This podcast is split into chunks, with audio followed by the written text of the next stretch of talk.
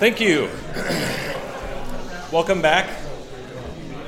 You're, you're getting into the, uh, the Davenant convivium spirit, so you're, you're talking to one another and highly caffeinated, which uh, excites us.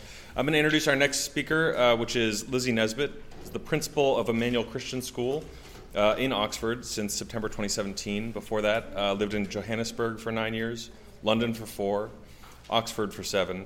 Cheltenham for 16, Belfast for two, which I think might place you in sort of more locations of various inklings than anybody else in the room um, over the course of your life. Uh, married to her husband, Glenn, has two children, Joseph and Zoe. Can't be here. Glenn, of course, is watching, Joseph and Zoe.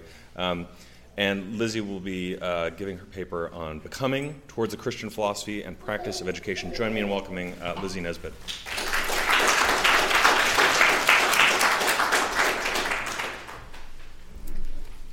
So I hope it doesn't constrain you too much, but I've put a handout for you which hopefully puts down some of the salient points for you to take home as, as we think together.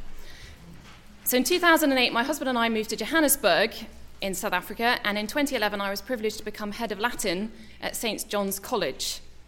It was a school set up in 1898, and it was revived by a number of Oxford movement men, including James Oakey Nash, who'd studied classics at Hertford College, and Eustace Hill, who studied at Christchurch.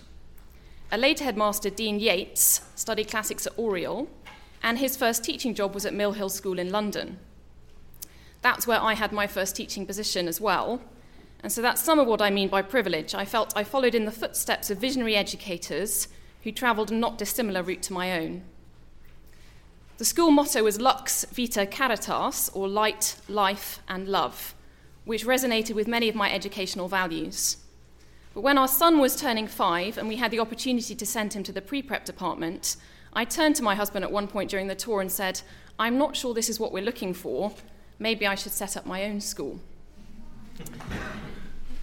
Having children is one of the ways we can bring into focus who we are and where we've come from. So today I want to reflect on two stories my own educational story and the values which were formed in me, and the story of Emmanuel Christian School and how we're seeking to embed a deep Christ centered philosophy of education into all that we do.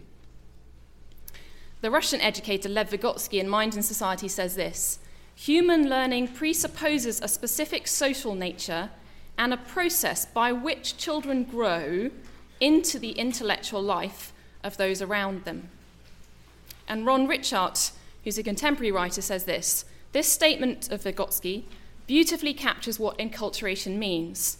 It means surrounding the child with the kind of intellectual life, mental activity, and processes of learning to which we want them to grow accustomed.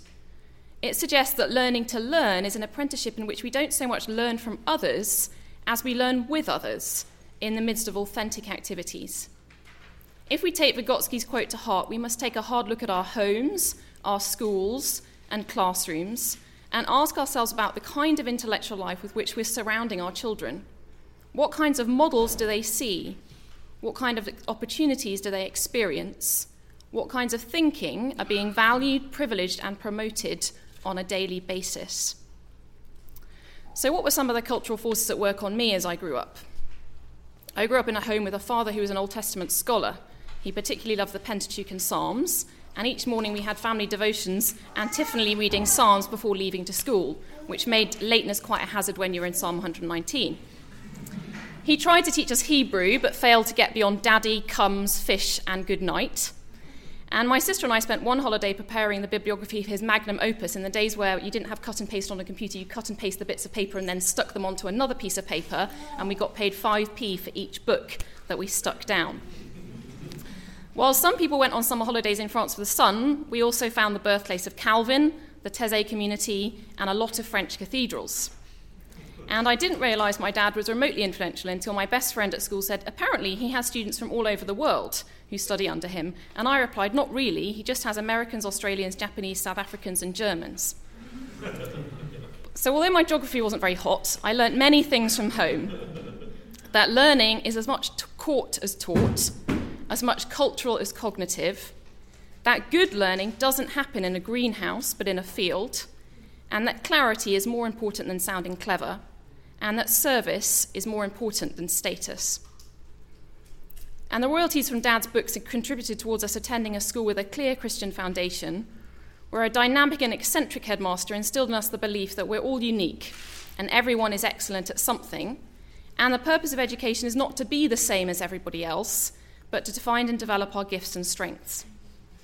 We enjoyed a choral tradition where more Bible dripped into my bloodstream and habits and patterns of Christian worship were formed in me. I came to Oxford to study classics and finished up with an ancient and modern history degree. I studied Augustine in my fourth year, including his work on Christian education. There are many things I wish I'd learnt at Oxford, but I probably wasn't mature enough intellectually or emotionally to take hold of them. But the residuals of the experience have been to enable me to make good use of what I know to navigate areas of uncertainty, to know what you don't know so you can ask the right questions to grow, to be resilient, and only learning that is free from fear can be learning that is full. But it was also at Oxford where my understanding of grace fell into place. Um, there was a sermon on Philippians 1, verse 21, to live as Christ, to die as gain, which was very significant for me in helping me understand that the treasure at the heart of my treasured Christian upbringing was Christ himself.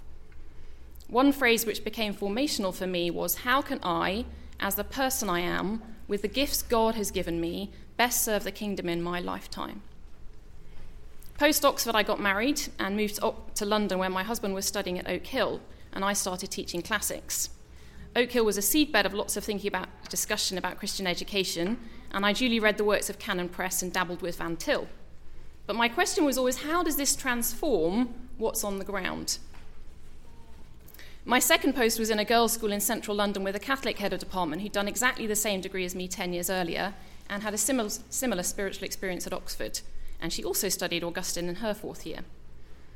Under her guidance, I became a much better teacher and was given freedom to reach into the truths that the classical world touched on to prod and poke children's understanding about bigger realities. The quote from Herman Bavinck below, or it's on your sheet, encapsulates some of what I was instinctively and falteringly trying to do. The good philosophical thoughts and ethical precepts found scattered through the pagan world receive in Christ their unity and centre they stand for the desire which in Christ finds its satisfaction. They represent the question to which Christ gives the answer. They're the idea of which Christ furnishes the reality. The pagan world, especially in its philosophy, is pedagogy unto Christ. And then we moved to South Africa, where I didn't expect to teach Latin, as there were very few schools in the country who did. But St. John's came knocking, and helped by the pioneering mindset, which is such a positive aspect of South African life, I was granted incredible freedom to develop and grow and question.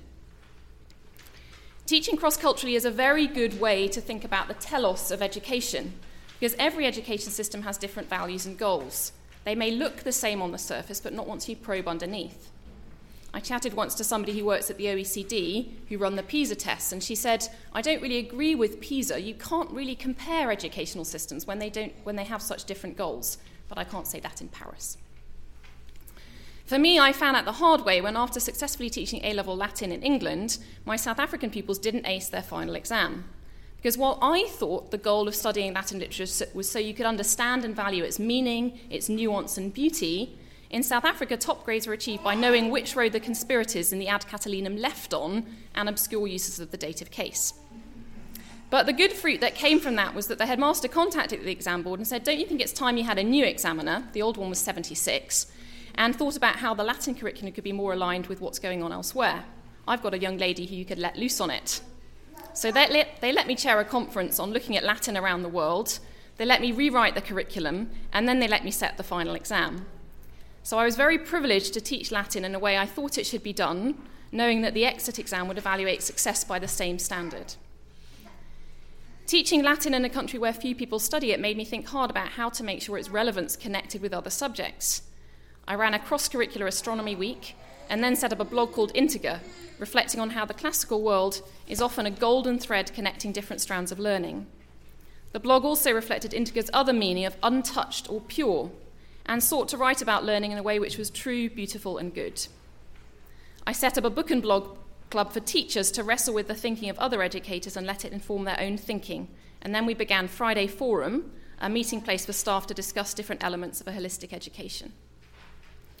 Probably the most satisfying thing I did was um, to be able to do was to run something called Africa Month, which was helping boys from a very privileged background reflect on what it meant to be placed in Africa. We pulled in a range of speakers, artists, and workshop leaders who made the boys ask the question Africa, what's your story? And we also made them ask, What's your story in Africa? and reflect on how those to- two stories might intersect. And out of that, I was then invited to rewrite the Leavers Commission, um, which you have on your sheet, but I'm not going to read because I get a bit welled up when I read it.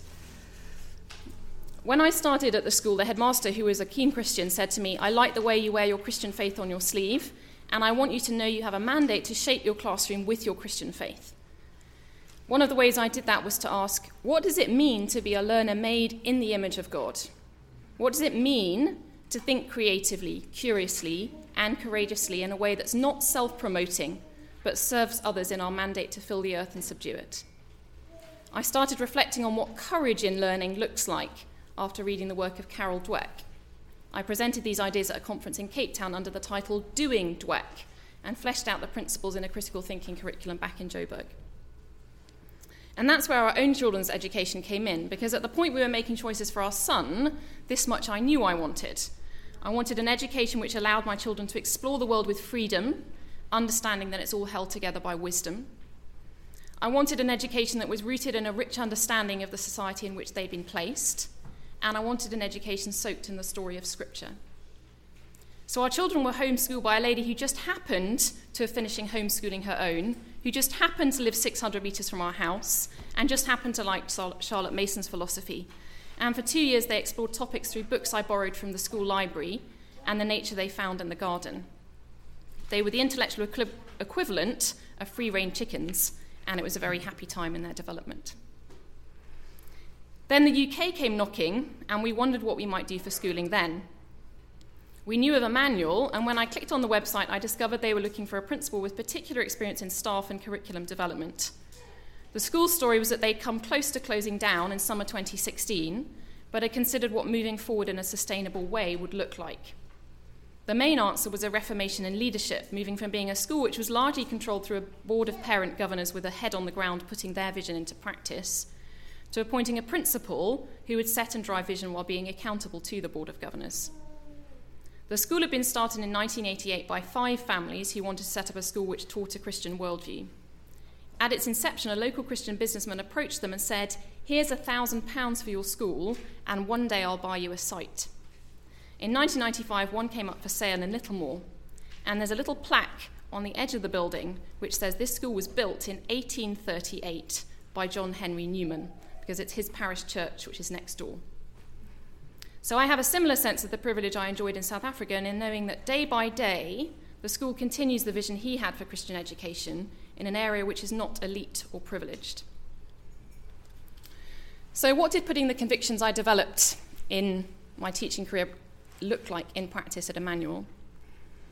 The first professional I spoke to about the job was the headmaster who'd given me that mandate to shape my classroom with my Christian faith. And I said, do you know what I think the heart of Christian learning is about? It's about enabling children to experience the life to the full that Jesus promised and the learning to the full as we seek Him with heart, soul, mind, and strength. And he said, That sounds good, there's your vision. It's now a Christian school for Oxford promoting life and learning to the full, but it's a sieve through which I evaluate the value of everything we do. I came for interview in January 2017 and had a number of tasks throughout the day. One of them was to present my vision for Christian education to the staff, and I spoke about Augustine and his vision for learning shaped by love and for love. I spoke about a vision of Christian learning which pursued truth, beauty, and goodness in a Christocentric way. I spoke about learning which was enculturated.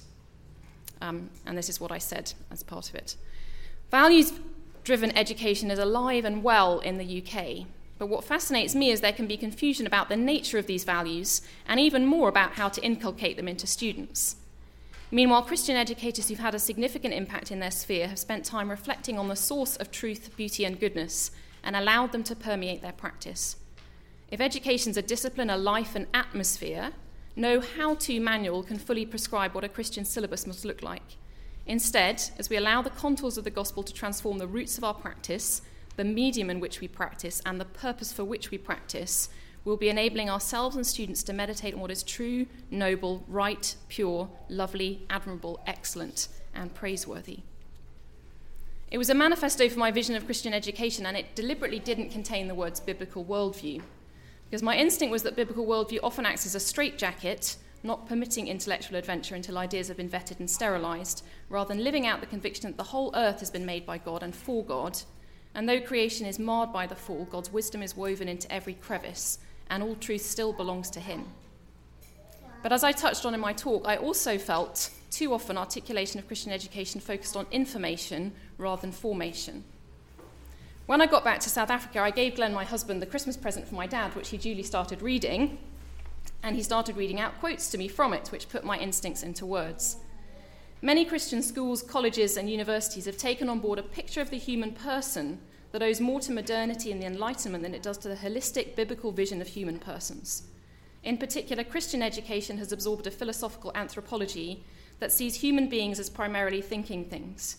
The result has been an understanding of education largely in terms of information. More, sp- more specifically, the end of Christian education has been the communication and dissemination of Christian ideas rather than the formation of a peculiar people. This can be seen most acutely, I think, in how visions of Christian education have been articulated in terms of a Christian worldview. Um, that's James K.A. Smith. And out of that crystalliz- crystallization grew the question what does a peculiar people seeking God with heart, soul, mind, and strength look like as they learn? So I wrote a few articles, and it started emerging that all the characteristics of learning I describe, what others might call intellectual virtues, began with a C. And so to be biblical, I made sure there were seven. And they became um, that we promote the Christian faith, um, we could maybe say proclaim, um, we disciple a Christian conscience, and again, I deliberately chose conscience over character to look at the heart of it, whereas character often in our secular society talks about something different. We develop courage, we foster curiosity, we invite, we invite creativity, we expect contribution, and we celebrate growth in a way that promotes community. And I said in one of our meetings at school, it's learning here where it's not dog eat dog, where I can learn at others' expense but where wolf and lamb both thrive. Learning with worship at the centre, where knowledge isn't a goal in itself, and we look forward to the earth being filled with the glory of God as the waters cover the sea. But once you've expressed the virtues you want children to grow into, how do you embed the telos of life and education, um, as I see it expressed in Genesis 1:28 in the cultural mandate, by developing courageous, curious inquirers who learn from the wisdom of creation and the wisdom of the past and respond with creative and constructive contribution. I called this talk Becoming um, because I wanted to title it after a best selling book, to acknowledge that we're not a finished script, but a story in process. And because I ref- as I reflect on the story of um, the last few years at the school, I can see the beauty of God's presence in the process.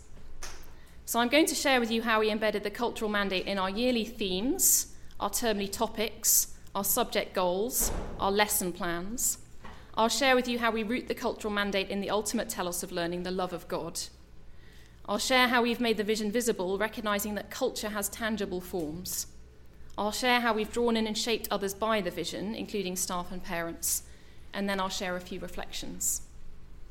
But before I do that, here's a video which we made last year, which tried to express who we are to prospective parents you can find it on the front page of our website. And as a quiz, um, but you're still free, you don't have to do it, um, uh, there are three questions. Can you tell me the three things that are written on the boat? There's a number, a name, and a Bible verse.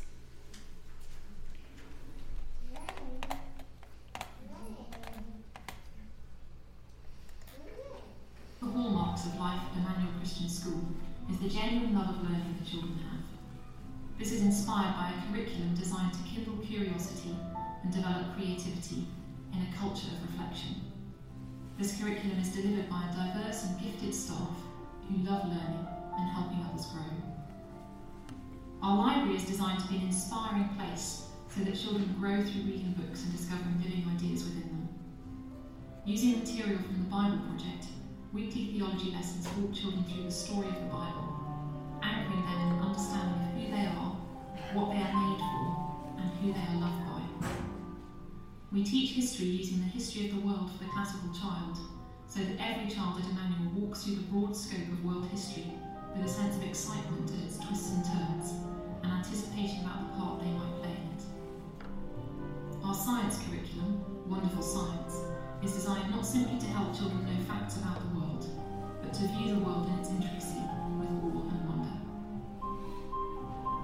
A broad range of subjects is taught at Emmanuel art, drama, English, geography, history, Latin, maths, music, PE, science, and technology. But we also focus on cultivating dispositions of lifelong learning. We believe that humans were made to be curious inquirers, making sense of the clues around us. That we were made to learn from the generations who've gone before us, and in community with one another.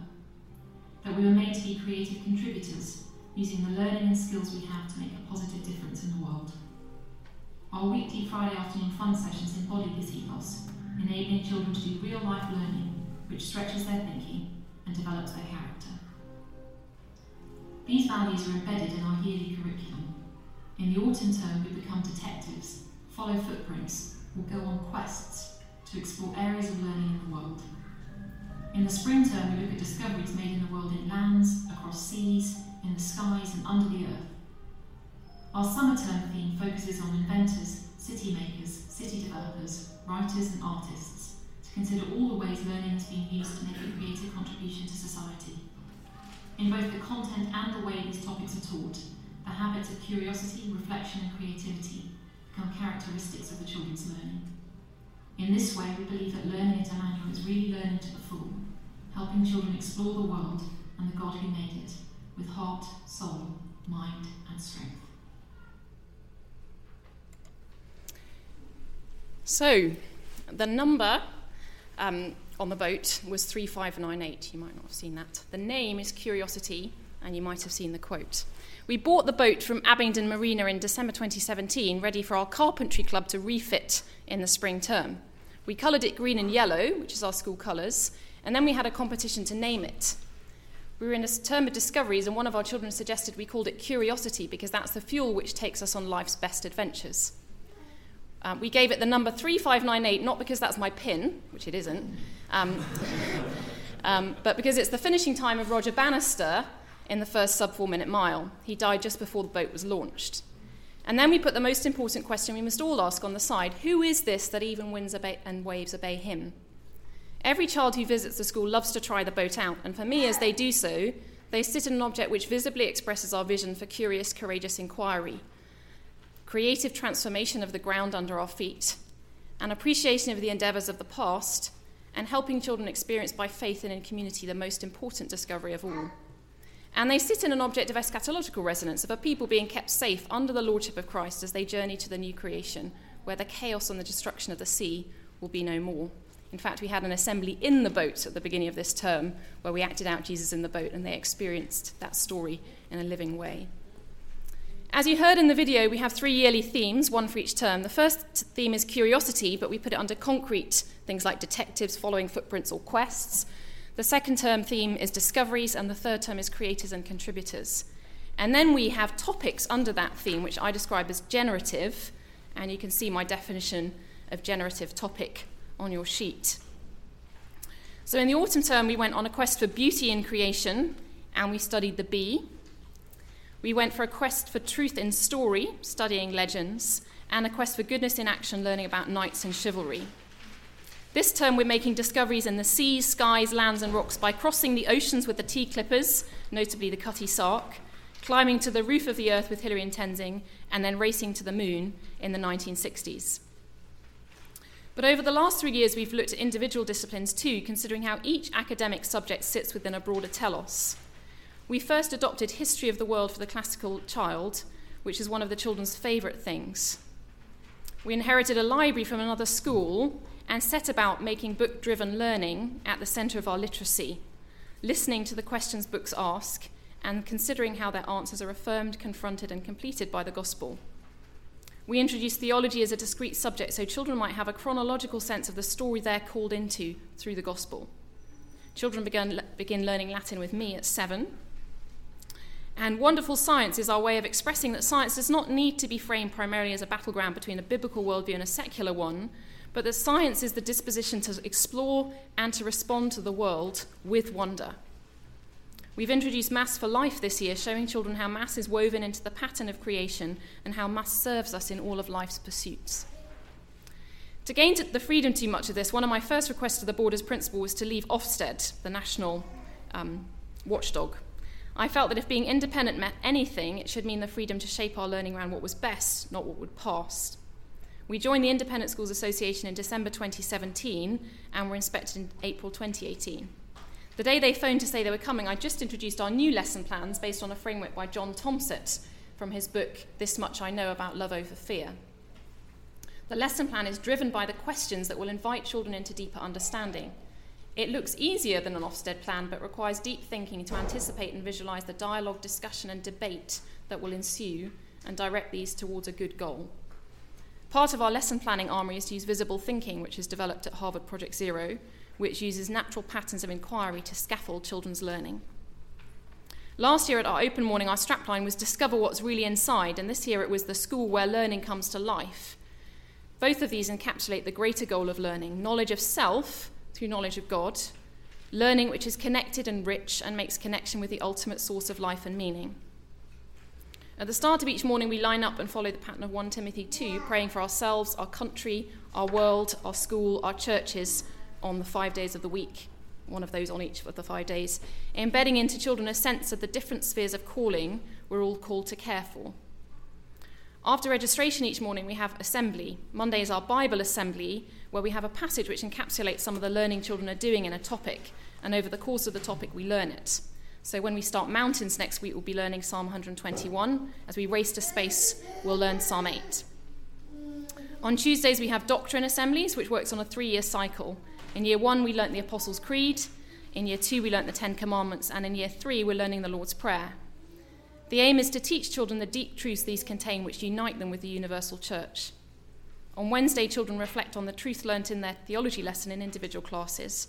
On Thursday, we explore ventures of faith, learning from the life of faith of Christians in the past. On Friday, we engage God's world, reflecting on what we're learning in the classroom is teaching us more of the wisdom of God revealed in His Word. Through these, we root children in a biblical Catholic faith, acknowledging that the, the heroes of the faith who've walked before us and experiencing that, as Calvin said, there's not one blade of grass, there's not no colour in this world that is not intended to make us rejoice. We hold regular thankfulness assemblies um, in line with our last C, creating leaves for trees which express our celebration of learning. We celebrate Christmas and Easter in a rich way, appreciating the traditions of the past to enrich children's understanding. At the beginning and end of term, we sing our school song, written in 2018, which expresses the core of what it means to be part of Emmanuel. Um, it's Trinitarian, Michael would like that, um, then expresses what it means to be in Christ, from Christ, and for Christ in all of our learning. One of my, convic- one of my convictions is that culture is visible, that it engages our God given sense of aesthetics. You'll have noticed there's a lot of green and gold around the school. I've intentionally done that not just because it saves time choosing colours, it also means that our colours, which remind us of trees and the Lordship of Christ, are visible to anyone who visits. You'll have noticed that the library is the most pleasant place in the school. It was the first room completed after I arrived because I wanted children to have a genuine enjoyment in the process of reading books. We're continuing a programme of rolling works to ensure the site reflects our vision to be a school for Oxford, promoting life and learning to the full. Next on the list is to replace the fence at the front with railings which allow us to be seen and known. We'll also make the trees which Newman planted more visible. Our school masthead was designed by Christian artists who put into an image my vision the school might be a small part of the vision of the kingdom in Revelation 22, that sustained by the river of life, we might be a source of healing for the nations. With a good intake into reception this year, we renamed the class Acorns with a view to renaming the others too. Year one and two become shoots, year three and four become saplings, and year five and six become oaks, reminding us of the goal of education to draw out all that God has placed in the child so they might be oaks of righteousness for the display of his splendour. Another way of de- celebrating the Newman legacy is by installing some beautiful oak pews which were designed by him, which have been given to us by the parish church. They're a tangible way of remembering the heritage we stand on with its vision for education rooted in the Christian faith. I mentioned at the beginning that I said to my husband, I think I should start a school. Instead, I've inherited something I'm trying to conserve and transform at the same time. And there are challenges to that, not least as you establish fresh vision in an established institution. I've had various ways of doing that. I've always said our open mornings are for current and future families, and where we're making the vision of the school visible. This year was themed around Robin Hood, and as people travelled through each classroom, they found more about the man and his mission, but it was carefully crafted that each room also explained the school and its mission, showcasing different areas of our curriculum and how they're done distinctively. And an open day like this attracts people to it who are looking for it. One of our most dedicated families came in October 2018 and at the end said, We'd been praying like an education like this for our daughter, but we didn't think it existed. We have end of topic assemblies for families sharing the learning that's done across the school. We host Friday forums after these to let parents know what's coming next. And staff craft their reports about the children to parents based around the seven C's, describing the child according to the virtues of learning we're seeking to cultivate. Weekly letters home drip feed the ethos of what we're doing and envision parents for a partnership in learning with the school and their children. We open up many of our Friday afternoon fun sessions for parents to share together in our learning. Our Friday afternoon fun sessions were initially my way of modelling the type of learning I wanted to see normalised within the school. I describe it as low threshold, high ceiling, so a four year old can come into it and a year six can't be bored. Just like planning lessons around questions, it's harder than it looks, but it recognises that we can all enter the world and explore it, but we might do so at different levels. Um, and the skill of the educator is to open up a world of discovery to the child and allow them to adventure inside. Staff plan curriculum together, developing generative topics under the theme which deeply interest us, as classrooms are only places of rich learning if staff rooms already are. It's part of enculturation that children catch the joyful learning of their teachers, and I write job specs for new staff which expect the same attributes of learning that we're seeking in our children. As staff, we reflect on what we've done with a common evaluative tool of what worked well and even better if. It's fairly hardwired into my system, and I relentingly push the needle closer towards the vision I've articulated. Each year, as we've gone through the cycle of curiosity, discoveries, and creators, we've reflected and said, that was the best one yet. And that's my first reflection on the story so far that change takes time, but the process of change itself is a process of learning. When we designed the tree masthead, I asked the designers to make one for each season. There was a Bible verse about trees for spring, summer, autumn, and winter, and they beautifully encapsulated each season in an image which hangs in our lobby. It made visible a number of things that the endeavour is worth pursuing in season and out of season, but also that there are rhythms of change embedded into life. Constant pursuit of change through improvement is not about being capricious, but growing stronger as we strive towards a clear goal. While we pursue things that while we pursue change so we grow in a healthy way, I've also learned to understand that God has something that I call a grace pace that is often slower than what I would like the pace to be. But He choreographs change in a steady way often holding fragile things together while he gathers the pieces of the puzzle and places them exactly where they should be so we might learn from his wisdom. Rome wasn't built in a day, but they were laying bricks every hour. The walls of Jerusalem weren't rebuilt in a day, and there was discouragement and frustration in the project. But when it was finished, the surrounding nations realized that this work had been done with the help of our God. Secondly, I, my reflection is that thoughtful Christian education must flow out of a thoughtful devotion to Christ, his church, and his world. When I was in South Africa, there were very few classicists, and it was easy to bond over a love of learning that was whole. But I learned through some difficult experiences that my reason I had for loving my subject were very different to those of colleagues who are not Christian. In this city, of all cities, where we see how idolatrous learning can become, we need to be aware as Christians that we are not immune to this either. I talk about Emmanuel being a visible declaration to the city of the Lordship of Christ over life and learning. But if we're to be that, I know that inside the building must be a devotion to Christ, a desire that school will be part of how he builds his church, not the other way around, and that we bless his world. And lastly, we need to reach out to our primary stakeholders, affirming, confronting, and transforming their goals for their children's learning. Christian schools have a number of stakeholders. Just like Virgil, they need a Maecenas who will back their vision particularly when an education such as the one I've outlined will necessarily need to be independently funded. I'm personally grateful to the individuals who, having no direct benefit of the school, have supported half my salary for the last three years. I'm also aware that we have many families who are at a life stage where they can't actually afford an education that they really value. And over the years, we've been helped to support them um, in an ad hoc way, but we've begun to actively pursue fee sponsorship for them so that all who share our vision can experience it. But all the educational vision in the world lacks impact if parents are not attracted to it. And while in a room like this we may all be convinced of the importance of a broad education which nurtures wisdom, there are trade offs for parents. When I spoke at my interview in 2017, my final paragraph addressed one of the challenges we face when developing a broad liberal curriculum. Christian parents are not immune to the desire to force feed our children's learning, our children learning rather than encouraging a love of learning. We can find significance and satisfaction in our children's achievements rather than contentment in knowing they're loved by God. We devour knowledge because of the power or status it gives us rather than the opportunity it gives us to love God with heart, soul, mind, and strength. One of my favourite jobs as principal is taking prospective parents around the school and sharing our vision with them. Some parents are very honest with me. They love what we're doing, but they want to be sure it works and their child will be able to get into, into a prestigious senior school. And while I have many examples of alumni who've excelled at such schools, I also want to push back at the mindset that spends every stage of education asking, how will this help with jumping through the next hoop? Greg Lukianoff and Jonathan Haidt, in their book The Coddling of the American Mind, describe this resume arms race. The problem with arms races is they're filled with fear, trying to ensure you have enough firepower to outgun anyone who stands in your way. I often speak with parents about fear that education instills as we're terrified of our child tripping over a hoop. But we aren't preparing our children for the next hoop. We're preparing them for life, a life filled with courageous, curious, creative, Christ centered learning. We're drawing out and cultivating the image of God in each child, preparing them for the city of God, where the image of God will find completion face to face with Christ. It's not wrong to seek excellence in education, but as a Christian educator and a recovering perfectionist, I've refined my definition of excellence as every child being able to, enabled to find and foster their gifts to the full. Matthew 25 has much to say about the cultivation of talents and how fear buries them.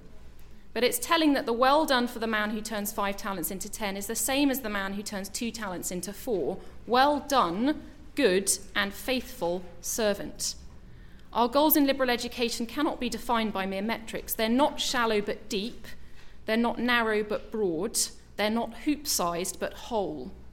Our goal is that those who are shaped by it are people rooted in faith, deep in character, and refined for the service they are uniquely called and fitted for. But just as I educate by faith, rooting our learning in gospel wisdom and goals, I also mark it by faith, trusting that if this education is true, good, and beautiful, it will attract people. And I lead by faith, trusting that God will continue to supply the governance and staff and finances needed to sustain and realize the vision. But all of us who care about such an education as this must take care to make it intelligible and, intelligible and visible. In this way, those who are genuinely seeking it, whether Christian or non Christian, whether classically educated or not, whether financially free or under constraint, might access it and experience its blessing. In this way, a broad liberal education, which equips people for wise and courageous living, may become a force which transforms our families, our churches, and our culture. Thank you very much.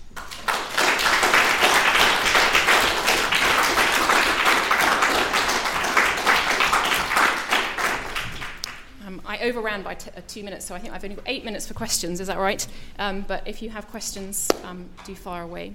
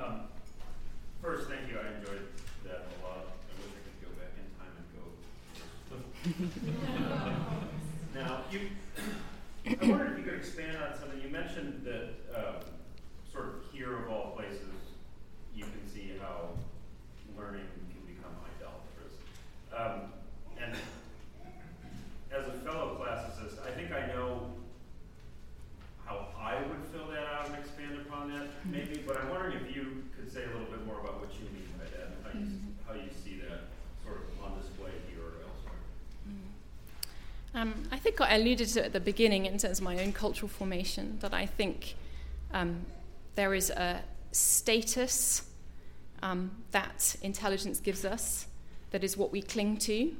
And I think that actually service is what we should be giving ourselves to. Um, and um, so that is one thing that I feel um, that we end up being defined by sounding clever rather than actually giving ourselves to serving others with the learning that we have. And there is much of that, and there's much of learning that has to be done simply to make the discoveries we don't know are there, and I understand that. So I'm not opposed to learning for learning's sake. But I think that um, wherever we go in life, we find greasy poles of status and power. And in this city, the greasy pole is mainly around learning, where there's status and power that comes with it that we influence, rather than the influence to do good its own sake. Yeah. Yeah. Yeah. So uh, I was really struck by your description of the building and the mm-hmm. classrooms and saying that the library you wanted it to be so beautiful. And as somebody who's taught in so many different places and learned in several places, I would just love to hear more thoughts on what is it that sort of makes a classroom conducive for humans to learn as opposed to one that, that doesn't. And then maybe secondarily, is that is that cultural? Because you mentioned the culture of learning Latin, right, Johannesburg mm-hmm. rather than England, or is it anthropological, which just has to do with what humans are? Yeah, I think, well, very much for me, it's, well, okay, I'll go back to my Joburg experience. So we lived in Joburg from 2008, and initially we worked in Soweto um, in the township. My husband was assistant minister there. And we would travel from the suburbs into Soweto every Sunday, and he said, he noticed every week I got more and more subdued as we went in. And, and the, so the townships were designed to subdue the human spirit. They weren't designed to enliven it. And they, they did that to me as we drove in. And then we arrived at, I arrived at St. John's College in 2011, which was um, built by these Oxford men, and they made it look like an Oxford college. It's beautiful. And I just had this sense of freedom walking around, and it took me three, to, three months to realize. And I said, I feel like I'm back in Oxford. I feel like, and it was not Oxford itself, it was the beauty. And suddenly I realized my spirit had been enlivened not by the, so much by the work I was doing, but the environment I was in. And I was going to bring the picture today, but the school is actually was on the edge of urban decay. So you could see this horrible sort of stuff on the other side, and then this beautiful. It had been cut into the slope of the hill, cut out of the brick of the hill. Um, we had a statue of David in one corner, a pelican in the other. It was all built on Oxford ideas, and it enlivened my spirit. Um, and I think maybe that's where I first realised personally the importance of aesthetics on us, that we don't realize it until it's gone. Um, so that's one thing. And I think um, it was a talk I went to last year. Somebody talked about a redundancy of information, of just surrounding children by ideas everywhere, um, because I think their spirits are filled by that and their curiosity is piqued. So at the moment we've got Rock Club and we're building a display cabinet of rocks, just and we'll change the rocks every month because I think kids go, oh, what's changed? And they notice all of those things, and the more you do it, the more they see it. So for me, the visible aspect of school is really important. Interesting, some colleagues of mine visited the school when I first arrived. So I was given a large chunk of money um, by some generous donors to um, upgrade the school when I got there because I was quite depressed when I got there. And some colleagues from my school in London came um, from Joburg said it doesn't feel loved. And we think that love is expressed in, you know, in relationships, and it is. But there's also a visible expression of love that I think we respond to as well. Um, and children respond to that too. I think our spirits were designed to. Yeah. Yeah. if you could get some thoughts mentioned community a number of times. Yeah. It seems to me a lot of our modern education treats community as something that you consume, as maybe as a sort of propulsion mechanism that you jettison at some point when you've reached um, the orbit of wherever you want to orbit. And yet, it doesn't seem to me that Christian approaches like that at all. It's very much education, education into community. Mm-hmm. And I was wondering how you find that process within the school, mm. and also how you see people responding to a different vision on that front. Mm. Um, yeah, so I mean, one of the obvious things is so when I arrived, um, I got rid of Star of the Week and Excellence Awards. And some of that, we're a small school, and it just felt a bit you know, pointless, really. But I also felt, why should we, why should we be saying this is better than that? Your best is good enough. And so, how do you create a community where we say you can be a five talenter or a two talenter, but we actually value the giving of your best? And that's what we've got to value. And that's why we introduced the thankfulness assemblies as a way of children expressing what I've learned, what I've enjoyed together. And that was a way of building community around that. Um, I've pretty much banned us. Ent- so, to say people, oh, they should enter an, an outside writing competition so they can get their name in a book on things. I think you don't need to do that in order to be motivated to do what's lovely. That I think, and that has been a battle for me to, to tell people there is int- we can trust intrinsic motivation. We don't need external motivation. That's a big Charlotte Mason idea that we don't need external motivation. Children, it should come from within. Um, but it takes a lot of faith to do it and taking out rewards and all of those things. And I've done it. I sort of stripped them out because I'm just like, let's, let's try this. Um, so we took the children to a singing competition last year, and I didn't tell them that it was going to be because I, just, competition, I just wanted them to enjoy it. And once they found it wasn't, they, they, were so filled with fear. And I said, we just want you to enjoy music. Um, so we were discussing it with them yesterday. And said, oh, that's the one that we lost. I said, you didn't lose, you enjoyed yourselves. So it's just enculturating that idea into them um, that we are here to enjoy the gift that we've been given. Um, yeah, so I, but it's in the heart of every. I mean, I was teaching Latin the other day, and um, I you can just see the seeds of competition and you have to speak to the heart of that of say actually give your best. You don't need to rush. You don't need to beat. You need to give your best um, and honor one another in the process. Yeah. Yes tom. Um, obviously got a very integrated christian worldview. Mm-hmm. um, but I, I find that where I live um, the, the church especially the charismatic church is very much Jesus died for my sins so I'll get to heaven. Mm. So other than that, I don't live a Christian life. I live life exactly the same as everyone else. So you're so far out of the box. How would you how would you sell that? I know it's a crude way of saying it. How would you sell that vision to people who you know just don't think that way? It's just a completely different uh, way of looking at the world. Yeah. So how do you how do you give them give parents that the hunger for a Christian education and they can't even conceive the idea of yeah. Yeah. Um, I, I, mean, I think I, you're absolutely, that's what I alluded to in that last paragraph. I think parents really struggle with it because it, um, but I think you have to be it. Um, I think you have to trust that if people taste it, they'll see it. Um, so a lot of what we've done is with the open mornings, putting those things and embedded them in more and more. But it is being, so that people can see it, because people respond to the visible. Um, so I think that's important. Yeah, and it takes hard work and prayer. Um, yeah, and all the other parts of the spiritual battle as well. Yeah. Great. Thank, Thank you so much.